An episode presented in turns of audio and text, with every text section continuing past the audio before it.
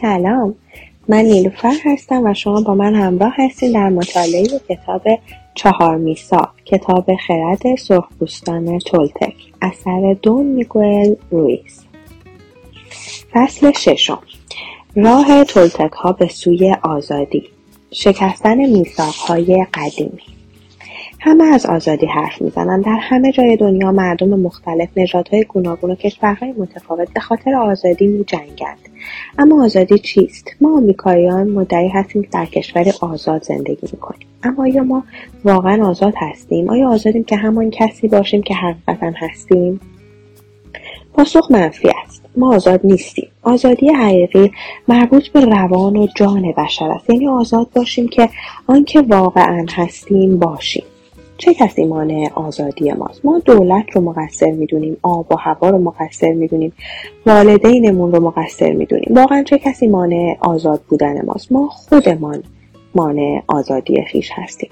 آزاد بودن واقعا چه معنایی دارد گاهی اوقات ما ازدواج می‌کنیم و می‌گوییم که آزادی خود را از دست دادیم. بعد طلاق می‌گیریم ولی باز هم آزاد نیستیم. چه چیزی مانع ما می‌شود؟ چرا نمی‌توانیم خودمان باشیم؟ ما خاطراتی از زمانهای دور داریم. وقتی که آزاد بودیم و دوست داشتیم آزاد باشیم. اما فراموش کردیم که آزادی واقعا چه معنایی دارد. اگر بچه دو یا سه یا چهار ساله ای رو نگاه کنیم شاید انسانی آزاد رو ببینیم. چرا این انسان آزاد است؟ چون این انسان هرچه می‌خواهد می‌کند. انسان موجودی کاملا وحشی است. درست مثل گل مثل درخت یا حیوانی که اهلی نشده باشد وحشی است. و اگر انسانهای دو ساله رو در نظر بگیریم متوجه میشم که اغلب اوقات این انسانها لبخند دلپذیری به لب دارن و دارن تفریح می‌کنن. آنها دارن جهان رو کشف می‌کنن. از بازی کردن نمیترسن. اونها وقتی صدمه می‌بینن وقتی گرسنه هستن وقتی برخی از نیازهاشون برآورده نشده باشه میترسند اما قصه گذشته رو نمی‌خورن. مضطرب آینده نیستن و تنها در زمان حال زندگی می‌کنن. بچه های کوچیک از بیان احساسات واقعی خودشون نمیترسن. اونها به قدری مهربان هستن که اگر عشق ببینن در آن ذوب می‌شوند. اونها اصلا از دوست داشتن نمیترسن. این توصیف یک انسان طبیعی است. ما در کودکی از آینده نمیترسیم و از گذشتهمون شرم نداریم. تمایل انسانی و طبیعی ما این است که از گذشته لذت ببریم. از زندگی لذت ببریم بازی کنیم کشف کنیم شاد باشیم دوست بداریم. اما چه بر سر انسان بزرگ سال آمده است؟ چرا ما این همه فرق کرده ایم؟ چرا وحشی نیستیم؟ از دیدگاه قربانی می توانیم بگوییم که اتفاق غمانگیزی برایمان افتاده است و از دیدگاه جنگجو می توانیم بگوییم که آنچه برایمان پیش آمده طبیعی است. اتفاقی که واقعا افتاده است این است که ما حالا یک کتاب قانون شخصی داریم و یک قاضی بزرگ و یک قربانی دیگر که زندگی ما را اداره می کنند. ما به دلیل وجود این قاضی و قربانی آزاد نیستیم و نظام باورهای ما اجازه نمی دهد که آنچه واقعا هستیم باشیم به محض اینکه ذهن ما با همه این ها برنامه ریزی شد ما دیگر شادمان نیستیم این زنجیره آموزش ها از انسانی به انسان دیگر و از نسلی به نسل دیگر در جامعه بشری کاملا متعارف است. نیازی نیست که والدین خود را سرزنش کنیم که به شما آموختن مثل آنها باشین. آنها جز آنچه می‌دانستند چه چیزی می‌توانستند به شما بیاموزند؟ آنها بهترین کاری رو که از دستشون برمیآمد کردن و اگر به شما آزار رساندن به دلیل نحوه اهلی شدن خودشان ترسهای خودشان و باورهای خودشان بوده است. آنها بر برنامه ریزی که دریافت کرده بودند تسلطی نداشتند. پس نمی‌توانستند رفتاری متفاوت داشته باشند. هیچ نیازی نیست که والدین یا کسانی که از ما سوء استفاده کردن از جمله خودمان را سرزنش کنیم. اما وقت آن رسیده است که جلوی سوء استفاده رو بگیریم. زمان آن فرا رسیده که خود را از تسلط قاضی برهانیم و این کار از طریق تغییر بنیادی میثاقها امکان پذیر است. دیگر وقت اون فرا رسیده است که از نقش قربانی خلاص شویم. خود واقعی هر یک از ما کودکی است که هنوز رشد نیافته است. گاهی اوقات وقتی به ما خوش میگذرد یا داریم بازی می‌کنیم وقتی احساس شادی می‌کنیم وقتی نقاشی می‌کنیم یا شعر می‌نویسیم یا پیانو می‌زنیم یا به هر طریقی احساسات خودمون رو بیان می‌کنیم این کودک بیرون میآید. اینها شادمانه ترین لحظات زندگی ما هستند وقتی خود واقعی ما بیرون میآید وقتی به گذشته نمی اندیشیم و دل پس آینده نیستیم. آن وقت شبیه بچه ها می شویم. اما یک چیز هست که همه اینها رو عوض می کند و ما به اون مسئولیت می گوییم. قاضی می‌گوید صبر کن تو مسئولی. وظایفی داری که باید انجام دهی باید کار کنی بعد مدرسه بری بعد زندگی اداره کنی. همه این مسئولیت ها به ذهن هجوم میآورند. آن وقت چهره ما عوض می شود و دوباره جدی می شویم اگر وقتی که بچه ها ادای بزرگ سالان رو در میارن نگاهشون کنید می‌بینید که چهرهشون تغییر می‌کنه. می‌گویند مثلا من یک وکیل هستم. وقت صورت جدی یه آدم بزرگ رو به خود می‌گیرم ما به دادگاه میریم و همون چهره رو در اونجا می‌بینیم. و این همان است که هستیم. ما هنوز بچه ایم اما آزادی خود رو از دست داده ایم آزادی که از دست داده ایم آزادی خود بودن و بیان خود است. اما اگر به زندگی خود نگاه کنیم می‌بینیم که بیشتر وقتمان صرف کارهایی می‌شود که برای خوشایند دیگران انجام می‌دهیم برای پذیرفته شدن از سوی دیگران به جای زندگی کردن برای خود. این اتفاقی است که برای آزادی ما افتاده است و ما در جامعه خود و در همه جوامع بشری می‌بینیم که از هر هزار نفر 999 نفر اهلی شدند. بدتر از همه این که بیشتر ما از عدم آزادی خیشتن آگاه نیستیم. چیزی در درون ما نجوا می کند که آزاد نیستیم ولی ما نمی‌فهمیم که آن چیست و چرا آزاد نیستیم. مشکل بیشتر آدم ها این است که زندگی می کنند بیان که دریابند ذهنشان تحت تسلط قاضی و قربانی قرار دارد و به همین دلیل فرصتی برای آزاد بودن ندارند. اولین گام به سوی آزادی شخصی آگاهی نام دارد. ما نیاز داریم که بدانیم آزاد نیستیم تا بتوانیم به سوی آزادی برویم. ما نیاز داریم که از مشکل آگاه باشیم تا بتوانیم اون را حل کنیم. آگاهی قدم اول است. چون اگر آگاه نباشیم هیچ چیز رو نمی‌توانیم تغییر دهیم. اگر ندانیم که ذهنمان پوشیده از زخم ها پر از سموم عاطفی است نمی‌توانیم دست به پاکسازی و شفای زخم ها بزنیم و به رنج کشیدن ادامه می‌دهیم. هیچ دلیلی برای رنج کشیدن وجود ندارد. با آگاهی شما می توانید اسیان کنید و بگویید. دیگر کافی است. می توانید به دنبال راهی برای شفا یافتن و تغییر دادن رویای شخصی خویش باشید. رویای این سیاره تنها یک رویاست. واقعیت ندارد. اگر به داخل این رویا بروید و با باورهای خیش روبرو شوید خواهید دید بسیاری از این باورها که شما رو به سوی ذهنی زخمی هدایت کردند حتی حقیقت ندارند. در خواهید یافت که این همه سال درد و رنج بیهوده کشیده اید چرا؟ چون نظام باورهایی که به ذهن شما داده شده بود بر دروغ استوار بوده.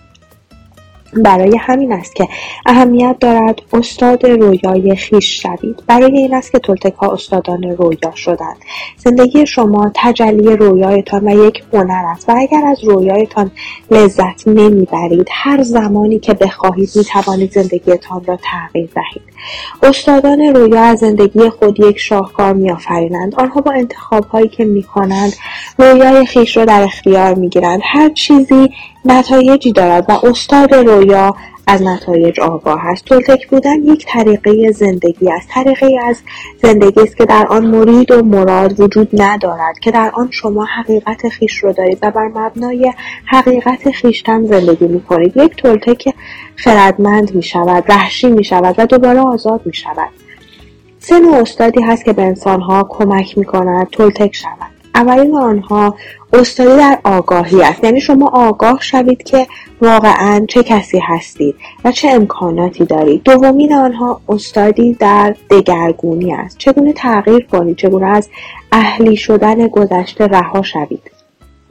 سومین آنها استادی در نیت است. نیت از دیدگاه تولدکا آن بخش از زندگی است که دگرگونی انرژی را ممکن می کند یگانه موجودی که به طور ناپیدا همه انرژی ها رو احاطه کرده است و ما اون رو خدا می نامیم نیت همان زندگی است همان عشق بیقید و شرط است. استادی در نیت همان استادی در عشق است. هنگامی که از راه تولتکا به سوی آزادی سخن می‌گوییم متوجه می‌شویم که آنها نقشه کاملی برای در هم شکستن اهلی شدگی و رسیدن به آزادی دارند. آنها قاضی قربانی و نظام باورها رو به انگلی تشبیه می کنند که ذهن آدمی رو اشغال کرده است. از دیدگاه تولتک ها همه انسان هایی که اهلی شدند بیمار هستند.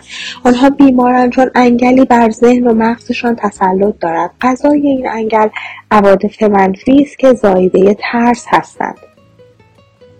اگر به توصیفی که از انگل می شود توجه کنیم می بینیم که اون رو موجودی زنده می دانند که از زندگی موجودات دیگر تغذیه می کند انرژی اونها رو می مکد بیان که در عوض هیچ کمک مفیدی انجام دهد و به تدریج به میزبان خود صدمه می‌زنند قاضی قربانی و نظام باورها کاملا بر این توصیف منطبق هستند اونها با هم موجودی زنده رو می‌سازند که از انرژی عاطفی یا روانی پدید آمده است و این انرژی زنده است. البته این انرژی مادی نیست اما عواطف هم از انرژی مادی تشکیل نشدند رویاهای ما نیز از انرژی مادی نیستند. ما می‌دانیم که وجود دارند. یکی از کارکردهای مغز تبدیل انرژی مادی به انرژی عاطفی است. مغز ما کارخانه عواطف است و گفتیم که مهمترین کارکرد ذهن رویا دیدن است. تولتکان معتقدند که انگل قاضی قربانی و نظام باورها بر ذهن ما مسلط است و رویای شخصی ما رو در اختیار دارد. انگل از طریق ذهن ما رویا می‌بیند و از طریق جسم ما زندگی می‌کند. او از طریق عواطفی که زایده ترس هستند به حیات خود ادامه می‌دهد و از طریق رنج و فاجعه آفرینی رشد می‌کند. آزادی که ما در جستجویش هستیم استفاده کردن از ذهن و جسم خودمان و زیستن زندگی خیشتن است. به جای اینکه بر اساس نظام باورهایمان زندگی کنیم یا در واقع نظام باورها به جای ما زندگی کند وقتی کشف کردیم که ذهن ما تحت تسلط قاضی و قربانی قرار دارد و مای حقیقی به کناری گذاشته شده آن وقت فقط دو راه داریم. یکی این است که به زندگی همیشگی خود ادامه دهیم تسلیم قاضی و قربانی بمانیم و به زندگی در رویای سیاره زمین ادامه دهیم. انتخاب دیگر این است که همان کاری رو بکنیم که وقتی کودک بودیم و والدین ما میکوشیدند ما رو رام و اهلی کنند انجام می‌دادیم. می‌توانیم اسیان کنیم و بگوییم نه. می توانیم علیه انگل اعلام جنگ کنیم. علیه قاضی و قربانی. جنگی برای به دست آوردن استقلال خیش. جنگی برای کسب حق استفاده از ذهن خیش و مغز خیش. برای این است که در همه سنت های شمنی آمریکایی از کانادا گرفته تا آرژانتین مردم خود را جنگجو مینامند زیرا آنان در مبارزه دائمی با این انگل ذهنی به سر می‌برند. این معنای حقیقی جنگجو است. جنگجو کسی است که علیه اشغال انگل می جنگد او اسیان می کند و اعلام جنگ می نماید اما جنگجو بودن به این معنا نیست که همیشه برنده می شویم ما ممکن است پیروز شویم و ممکن است شکست بخوریم. ما همواره بیشترین تلاشمون رو می کنیم و دست کم یک فرصت برای آزادی مجدد داریم. انتخاب این مسیر به ما دست کم تشخص و اعتبار اوسیان را میبخشد و تضمین می‌کند که ما دیگر قربانی بیدفاع عواطف وسواسگونه و بلحوثانه خیش یا عواطف مسموم دیگران نخواهیم بود. حتی اگر مخهور دشمن بشویم یعنی مخهور انگل بشویم باز هم از گروه قربانیان نخواهیم بود که مبارزه نمی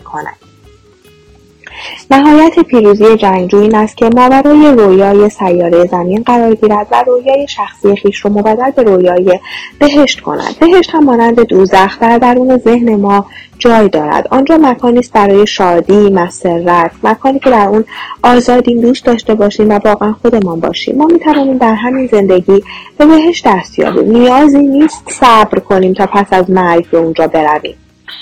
خداوند همواره حضور دارد و ملکوت بهشت همه جا هست. اما نخست ما باید چشمی برای دیدن و گوشی برای شنیدن حقیقت داشته باشیم. ما نیاز داریم که از این انگل آزاد شویم. این انگل رو می‌توان به قولی تشبیه کرد که هزار سر دارد در هر سر این انگل یکی از ترس هایی است که ما داریم. اگر می‌خواهیم آزاد باشیم باید انگل رو نابود کنیم. یک راه رو در رو شدن با اون است. یعنی اینکه ما با ترس های خود یکی یکی رو در رو شد این روندی کند اما نتیجه بخش است. هر بار که با یکی از ترس های ما رو در رو می‌شویم کمی آزادتر می‌شویم. راه دوم برخورد با آن این راه دوم برخورد با آن این است که انگل رو تقضیه نکنیم. اگر به انگل غذا نرسونیم از گرسنگی میمیرد. برای این کار باید مهار عواطف خود رو به دست بگیریم. باید از سوخت رساندن به عواطف ناشی از ترس دست برداریم. گفتنش آسان است اما انجام دادنش بسیار دشوار است. دشوار است چون قاضی و قربانی بر ذهن ما تسلط دارند. سومین راه حل تشرف به مرگ است. تشرف به مرگ در بسیاری از سنت ها و مکتب های باطنی سراسر جهان وجود دارد. در مصر هند یونان و آمریکا. این مرگی است نمادین که انگل را می‌کشد بدون آنکه به بدن مادی ما آسیبی بزند. وقتی ما به طور نمادین میمیریم انگل هم باید بمیرد. این راه حل سریعتر از دو راه قبلی به نتیجه می‌رسد. اما از هر دوی اونها سختتر است. شجاعت زیادی می‌خواهد تا با فرشته مرگ رو در رو شویم. نیاز به توان زیادی داریم. بیایید نگاه دقیقتری به این سراح حل بیاندازیم. هنر دگرگونی. رویای دقت دوم. ما آموختیم که رویایی که در اون به سر می‌بریم نتیجه رویای جامعه است که توجه ما رو به اون جلب کردن و از طریق باورهایمان آن را تغذیه می‌کنیم. روند اهلی سازی رو می‌توان رویای دقت اول نامید زیرا در طی آن توجه ما برای اولین بار جلب شده و اولین رویای زندگیمان را از آن طریق خلق کرده یکی از راه های تغییر باورهایتان این است که توجه خود رو بر همه این باورها و متمرکز کنید و میثاقهایی رو که با خود در گذشته بسته اید عوض کنید در طی انجام دادن این کار شما برای بار دوم از توجه خود استفاده می کنید و بدین ترتیب رویای دقت دوم یا رویای جدید شکل می گیرد. تفاوت عمده در این است که حالا شما معصوم نیستید. وقتی کودک بودید این گونه نبود چون شما انتخاب دیگری نداشتید اما حالا دیگر کودک نیستید. حالا به اختیار شماست که آنچه را می‌خواهید باور کنید یا نکنید. می‌توانید هرچه را که می‌خواهید باور کنید و این شامل باور کردن خود هم می‌شود. اولین قدم آگاهی از وجود مه درون ذهن است. باید آگاه شوید که تمام مدت در حال رویا دیدن هستید. تنها با آگاهی است که دگرگونی رویا ممکن می شود اگر آگاه شوید که کل ماجرای زندگی شما نتیجه باورهای شماست و آنچه باورش کرده اید واقعیت ندارد آنگاه می توانید این وضعیت رو تغییر دهید. هرچند برای اینکه واقعا باورهای خود رو تغییر دهید نیاز دارید توجهتون رو بر اون چیزی متمرکز کنید که مایل به تغییرش هستید. باید بدانید کدام یک از میثاقهای قبلی رو می‌خواهید تغییر دهید تا بتوانید این کار را بکنید. گام بعدی گسترش آگاهی نسبت به همه محدودیت هایی است که به خود تحمیل می کنید. باورهایی که بر اساس ترس استوار شدن شما رو ناخرسند و محدود می کنند. باید فهرستی از همه این باورهای محدود کننده همه میساخهای مبتنی بر ترس تهیه کنید و از طریق این روند است که شما آغاز به دگرگونی می کنید. ها آن را هنر دگرگونی مینامند که خود استادی کاملی است. شما از طریق تغییر میساقهای مبتنی بر ترسی که موجب رنجتان می‌شوند به استاد در دگرگونی دست میابید و آنگاه به برنامه ریزی مجدد ذهن خیش به هر طریقی که مایل هستید می‌پردازید. یکی از روش های این کار کشف و عمل به باورهایی همچون چهار میساق است. تصمیم به اجرای چهار میثاق اعلام جنگ علیه انگل برای کسب مجدد آزادی است. چهار میثاق امکان پایان بخشیدن به رنجهای عاطفی رو فراهم می کنند و می توانند درهای زندگانی سرشار از شادمانی و آغاز رویای جدید رو به رویتان بگشاید دیگر به خودتان بستگی دارد که اگر مایل باشید از امکانات رویای جدید خیش بهره برداری کنید.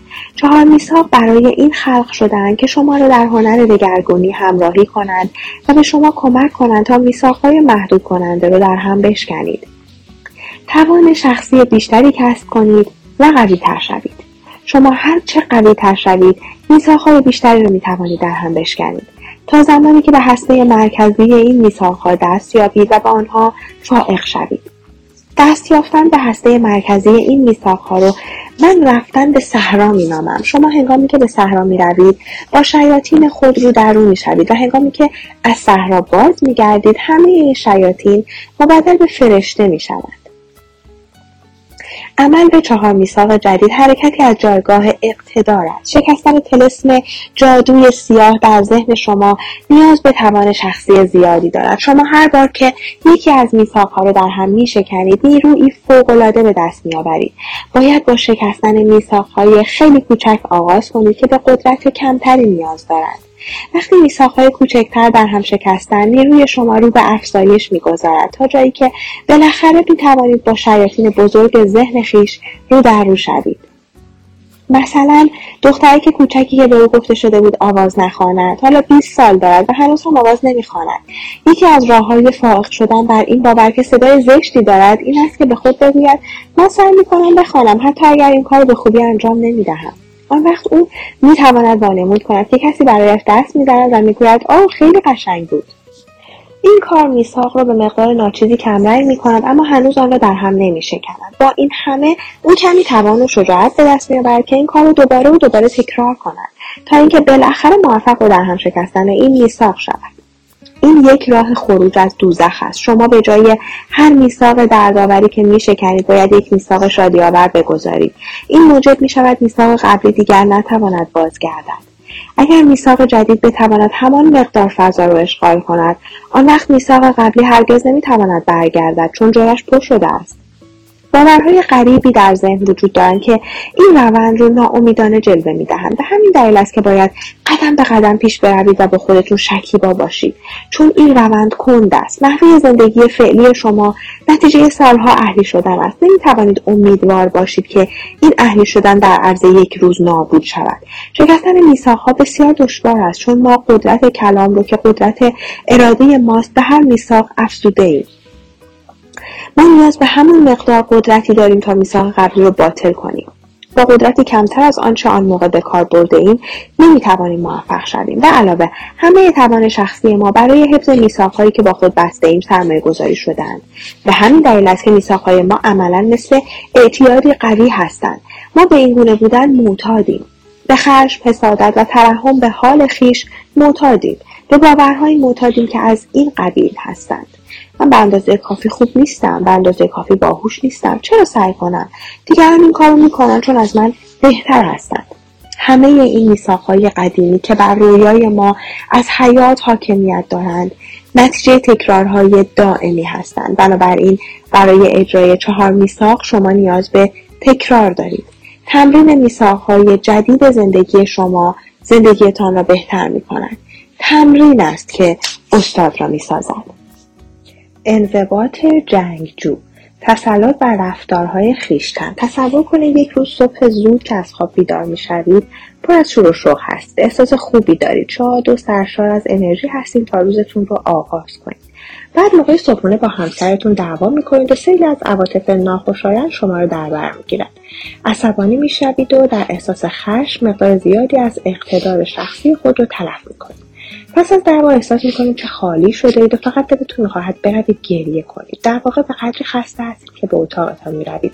از حال می‌روید و سعی می‌کنید بهبود پیدا کنید. تمام روز رو غرق در عواطف ناخوشایند سر می‌کنید. انرژی کافی برای بیرون رفتن ندارید و تنها چیزی که می‌خواهید فاصله گرفتن از همه کس و همه چیز است. ما هر روز با مقداری انرژی روانی عاطفی و جسمی از خواب برمیخیزیم و این انرژی رو طی روز مصرف می‌کنیم. اگر به عواطفمون اجازه دهیم که همه انرژی ما رو مصرف کنند دیگر انرژی برای تغییر زندگی یا نیرو دادن به دیگران نخواهیم داشت. چگونه دیدن جهان بستگی به عواطفی دارد که احساس می‌کنیم؟ وقتی عصبانی هستیم همه چیز به نظرمون غلط و نامطلوب می‌رسد. هیچ چیز سر جای خودش نیست. همه چیز رو سرزنش می‌کنیم. حتی هوا رو چه بارونی باشه چه آفتابی. خوشایند ما نیست. وقتی غمگین هستیم همه چیز در اطراف ما غم انگیز می‌شود و ما رو به گریه میاندازد. به درختها نگاه می‌کنیم احساس اندوه به ما دست می‌دهد. باران رو نگاه می‌کنیم و همه چیز اندوهگین به نظرمان می‌رسد. شاید آسیب پذیر شده ایم و نیاز داریم که از خود محافظت کنیم. چون نمی‌دانیم در چه لحظه ای ممکن است مورد حمله قرار بگیریم. به هیچ چیز و هیچ کس اعتماد نداریم. همه اینها به این دلیل است که با چشمان ترس به دنیا مینگریم. تصور کنید که ذهن انسان هم مثل پوست اوست. وقتی به پوست سالم دست می‌زنید احساس بسیار خوشایندی پیدا می‌کنید پوست برای لمس کردن ساخته شده و احساس لمس کردن شگفتانگیز است. حالا تصور کنید که پوست شما زخمی شده و چرک کرده. اگه به پوست زخمی دست بزنید به اون صدمه می‌زنید. پس سعی می‌کنید اون رو بپوشونید و محافظتش کنید. دوست ندارید کسی به زخم شما دست بزنه چون آزار می‌بینید. حالا تصور کنید که همه انسان ها دچار ناراحتی پوستی هستند هیچ کس نمی‌تواند به دیگری دست بزند چون به او آسیب میرساند. همه زخمهایی روی پوستشان دارن و بنابراین پوست زخمی و چرکین عادی به نظر می‌رسد و درد و رنج هم عادی و متعارف محسوب می شود و ما باور داریم که این روال عادی است. می توانید تصور کنید که اگر همه انسان ها ناراحتی پوستی داشته باشند ما چگونه رفتار خواهیم کرد؟ مسلما به سختی یکدیگر در آغوش می‌گیریم چون این کار بسیار دردناک است. بنابراین نیاز پیدا می‌کنیم که بین خود و دیگران فاصله زیادی ایجاد کنیم. ذهن بشری دقیقا به پوست زخمی و چرکین میماند. هر انسانی جسمی عاطفی دارد که کاملا از زخمهای چرکین پوشیده شده است. هر زخمی با یک سم عاطفی چرکی شده. سم همه عواطفی که موجب رنج کشیدن ما می‌شوند مثل نفرت خشم حسادت غم یک عمل غیر عادلانه زخمی رو در ذهن ما میگشاید و ما با سم عاطفی واکنش نشون می‌دهیم. به دلیل باورها و مفاهیمی که درباره بیعدالتی و انصاف در سر داریم ذهن به قدری زخمی و پر از سم است که همه این ذهن زخمی و مسموم رو طبیعی می‌دونند چون روند اهلی شدن آن را ایجاد کرده این وضعیت این وضعیت عادی تصور می شود ولی من می توانم به شما بگویم که عادی نیست. ما دارای رویای غیر کارکردی از سیاره خود هستیم و انسان ها روحن بیمار هستند و این بیماری ترس نام دارد. نشانه های این بیماری همه عواطفی است که موجب رنج بشر می شوند خشم نفرت غم حسادت و خیانت وقتی که ترس خیلی زیاد باشد ذهن منطقی از کار میافتد و ما این رو بیماری روانی می‌خوانیم. وقتی که ذهن بسیار ترسیده باشد و زخمها بسیار دردناک باشند رفتار روان پریشانه ظاهر می شود و در این صورت قطع رابطه با جهان بیرون بهتر و مطمئنتر به رسد. اگر ما بتوانیم وضعیت ذهنی خود را یک بیماری ببینیم راه مداوای اون رو میابیم دیگر لزومی ندارد که به رنج کشیدن ادامه دهیم. اول از همه ما به حقیقت نیاز داریم تا زخمهای عاطفی را بگشاید. زهر آنها را خارج کند و زخمها رو کاملا شفا دهد. چگونه می‌توانیم این کار را بکنیم؟ باید کسانی رو که احساس می‌کنیم در حق ما ظلم روا داشتند ببخشاییم. نه به این دلیل که آنها لایق بخشایش هستند بلکه به این دلیل که ما خودمان را بیش از آن دوست داریم که حاضر باشیم بهای این ظلم رو بپردازیم. بخشایش تنها راه شفا یافتن است. ما می‌توانیم بخشایش رو برگزینیم چون نسبت به خویشتن احساس همدردی داریم. می‌توانیم احساس رنجش رو رها کنیم و اعلام کنیم دیگر کافی است. من دیگر نمی‌خواهم قاضی بزرگی باشم که علیه خودم رأی می‌دهد دیگر نمی‌خواهم خودم را مورد آسیب و سوء استفاده قرار دهم. دیگر نمی‌خواهم قربانی باشم. وقتی خودتان را بخشیدید احساس ترد خیشتن در ذهن شما از بین می‌رود. پذیرش خیشتن آغاز می شود و عشق به خود با چنان شدتی رشد می کند که شما نهایتا خود را همانطوری که هستید میپذیرید و این آغاز انسان آزاد است. بخشایش کلید آزادی است. وقتی کسی رو ببینید بیان که دیگر واکنش عاطفی ناخوشایندی نسبت به اون داشته باشید می‌فهمید که اون رو بخشیده اید.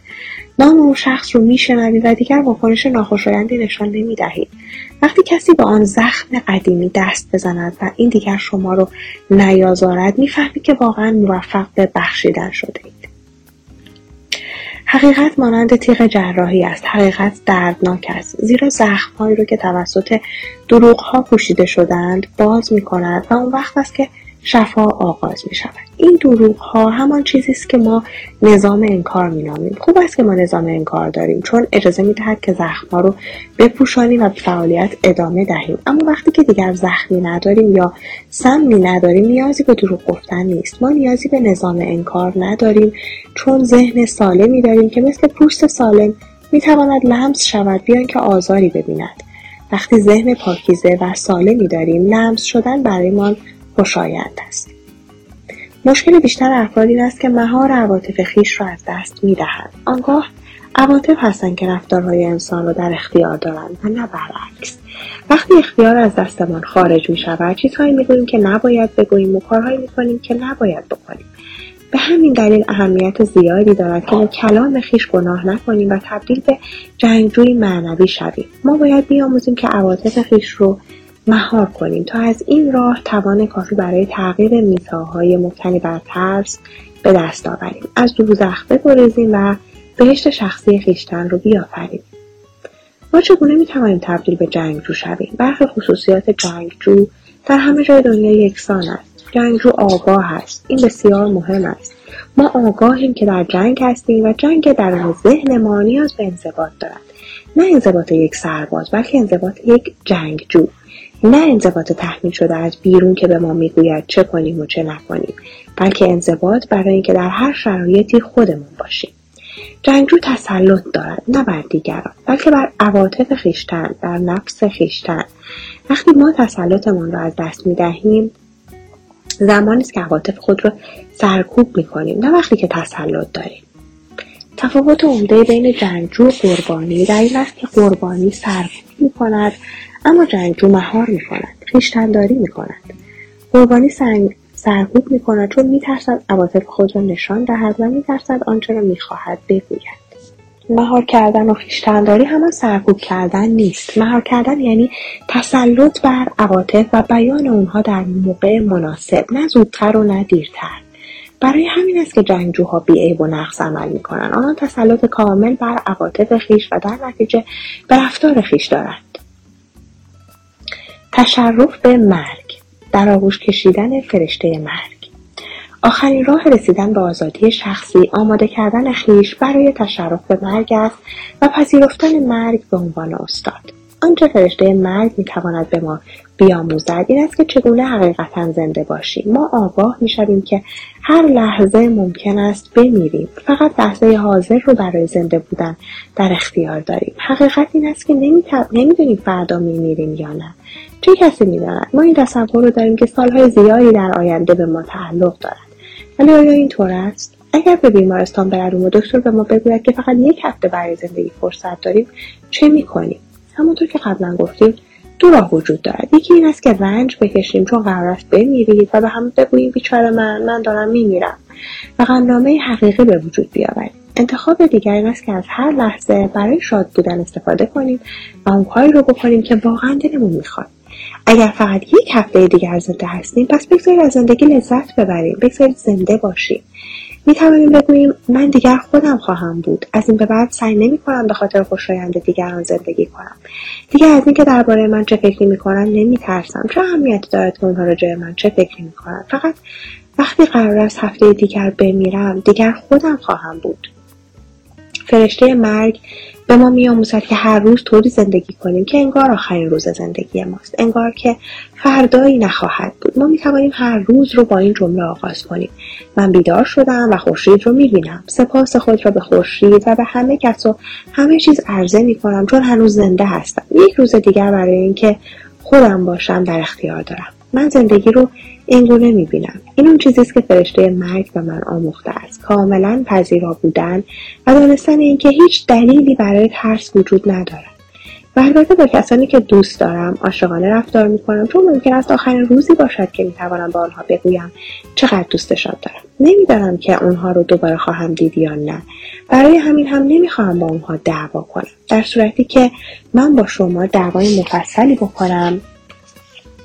و تمام عواطف مسمومی رو که دارم به شما منتقل کنم. اگر شما فردای اون روز بمیرید من چه کنم؟ وای خدای من قاضی مرا محکوم می‌کند و من از آنچه به شما گفتم احساس گناه خواهم کرد. همچنین احساس گناه می‌کنم چون به شما نگفتم که چقدر دوستتون دارم. عشقی که من رو خوشحال می‌کند عشقی است که می‌توانم به شما تقسیم کنم. چرا نیاز دارم که عشق به شما رو انکار کنم؟ مهم نیست که شما در مقابل منو دوست داشته باشید یا نه ممکن است من فردا بمیرم یا شما فردا بمیرید آنچه من رو خوشحال می‌کند این است که بگذارم بدانید چقدر دوستتان دارم شما می توانید اینطور زندگی کنید به این شکل خود رو برای تشرف به مرگ آماده می کنید. آنچه در تشرف به مرگ اتفاق می افتد این است که رویای قدیمی که در ذهن خیش دارید برای همیشه می میرد. مسلما خاطراتی از انگل خواهید داشت از قاضی قربانی و باورهای اعتیادی خود اما انگل دیگر زنده نخواهد بود. آنچه در تشرف به مرگ میمیرد انگل است. به دلیل وجود قاضی و قربانی تشرف به مرگ آسان نیست چون اونها با تمام امکانات خود مبارزه می‌کنن اونها نمی‌خوان بمیرن و ما احساس می‌کنیم خودمون هستیم که داریم میمیریم و به همین دلیل از مرگ میترسیم. وقتی در رویای سیاره زندگی می‌کنیم مثل این است که مرده باشیم هر کس از تشرف به مرگ زنده بیرون بیاید هدیه شگفتانگیزی دریافت می‌کنند و اون رستاخیز است. رستاخیز یعنی برخواستن از میان مردگان زنده بودن دوباره خود بودن. رستاخیز مثل کودک بودن است وحشی و آزاد بودن اما با یک تفاوت. تفاوت در این است که آزادی ما با خرد همراه است نه با معصومیت. ما قادریم اهلی شدنهای خیش رو در هم بشکنیم. دوباره آزاد باشیم و ذهن خیش رو شفا بخشیم. ما تصمیم فرشته مرگ میشیم. با این دانش که انگل میمیرد و ما با ذهنی سالم و عقلی کامل زنده میمانیم. آن وقت آزادیم که از ذهن خود استفاده کنیم و زندگی خود رو بکنیم. این چیزی است که در روش تولتکا فرشته مرگ به ما میآموزد. فرشته مرگ به سوی ما میآید و می‌گوید می‌بینی هرچه اینجا هست از آن من است. نه از آن تو خانت همسرت فرزندانت اتومبیلت شغلت پولت همه به من تعلق دارد و من هر وقت بخواهم می‌توانم آنها را بگیرم. اما فعلا تو می‌توانی از اونها استفاده کنی. وقتی تصمیم فرشته مرگ شدیم برای همیشه شادمان خواهیم بود. چرا؟ چون فرشته مرگ گذشته رو می‌گیرد و به زندگی اجازه می‌دهد که جریان یابد. هر لحظه ای که میگذرد فرشته مرگ آن بخش مرده را می‌گیرد و ما می‌توانیم در زمان حال زندگی کنیم. انگل می‌خواهد که ما گذشته رو با خودمون هم کنیم و این زنده بودن رو بسیار سنگین می‌کند. وقتی میکوشیم در گذشته زندگی کنیم چگونه می‌توانیم از زمان حال لذت ببریم؟ وقتی در رویای آینده هستیم چرا باید بار گذشته رو بکشیم؟ چه وقت می‌خواهیم در زمان حال زندگی کنیم؟ این چیزی است که فرشته مرگ انجام دادنش رو به ما میآموزد. یادم باشد. شاید امروز آخرین روزی باشد که بتوانم به تو بگویم چقدر دوستت دارم. ممنونم که در مطالعه این کتاب زیبا با من همراه بودید. موفق و شاد باشید.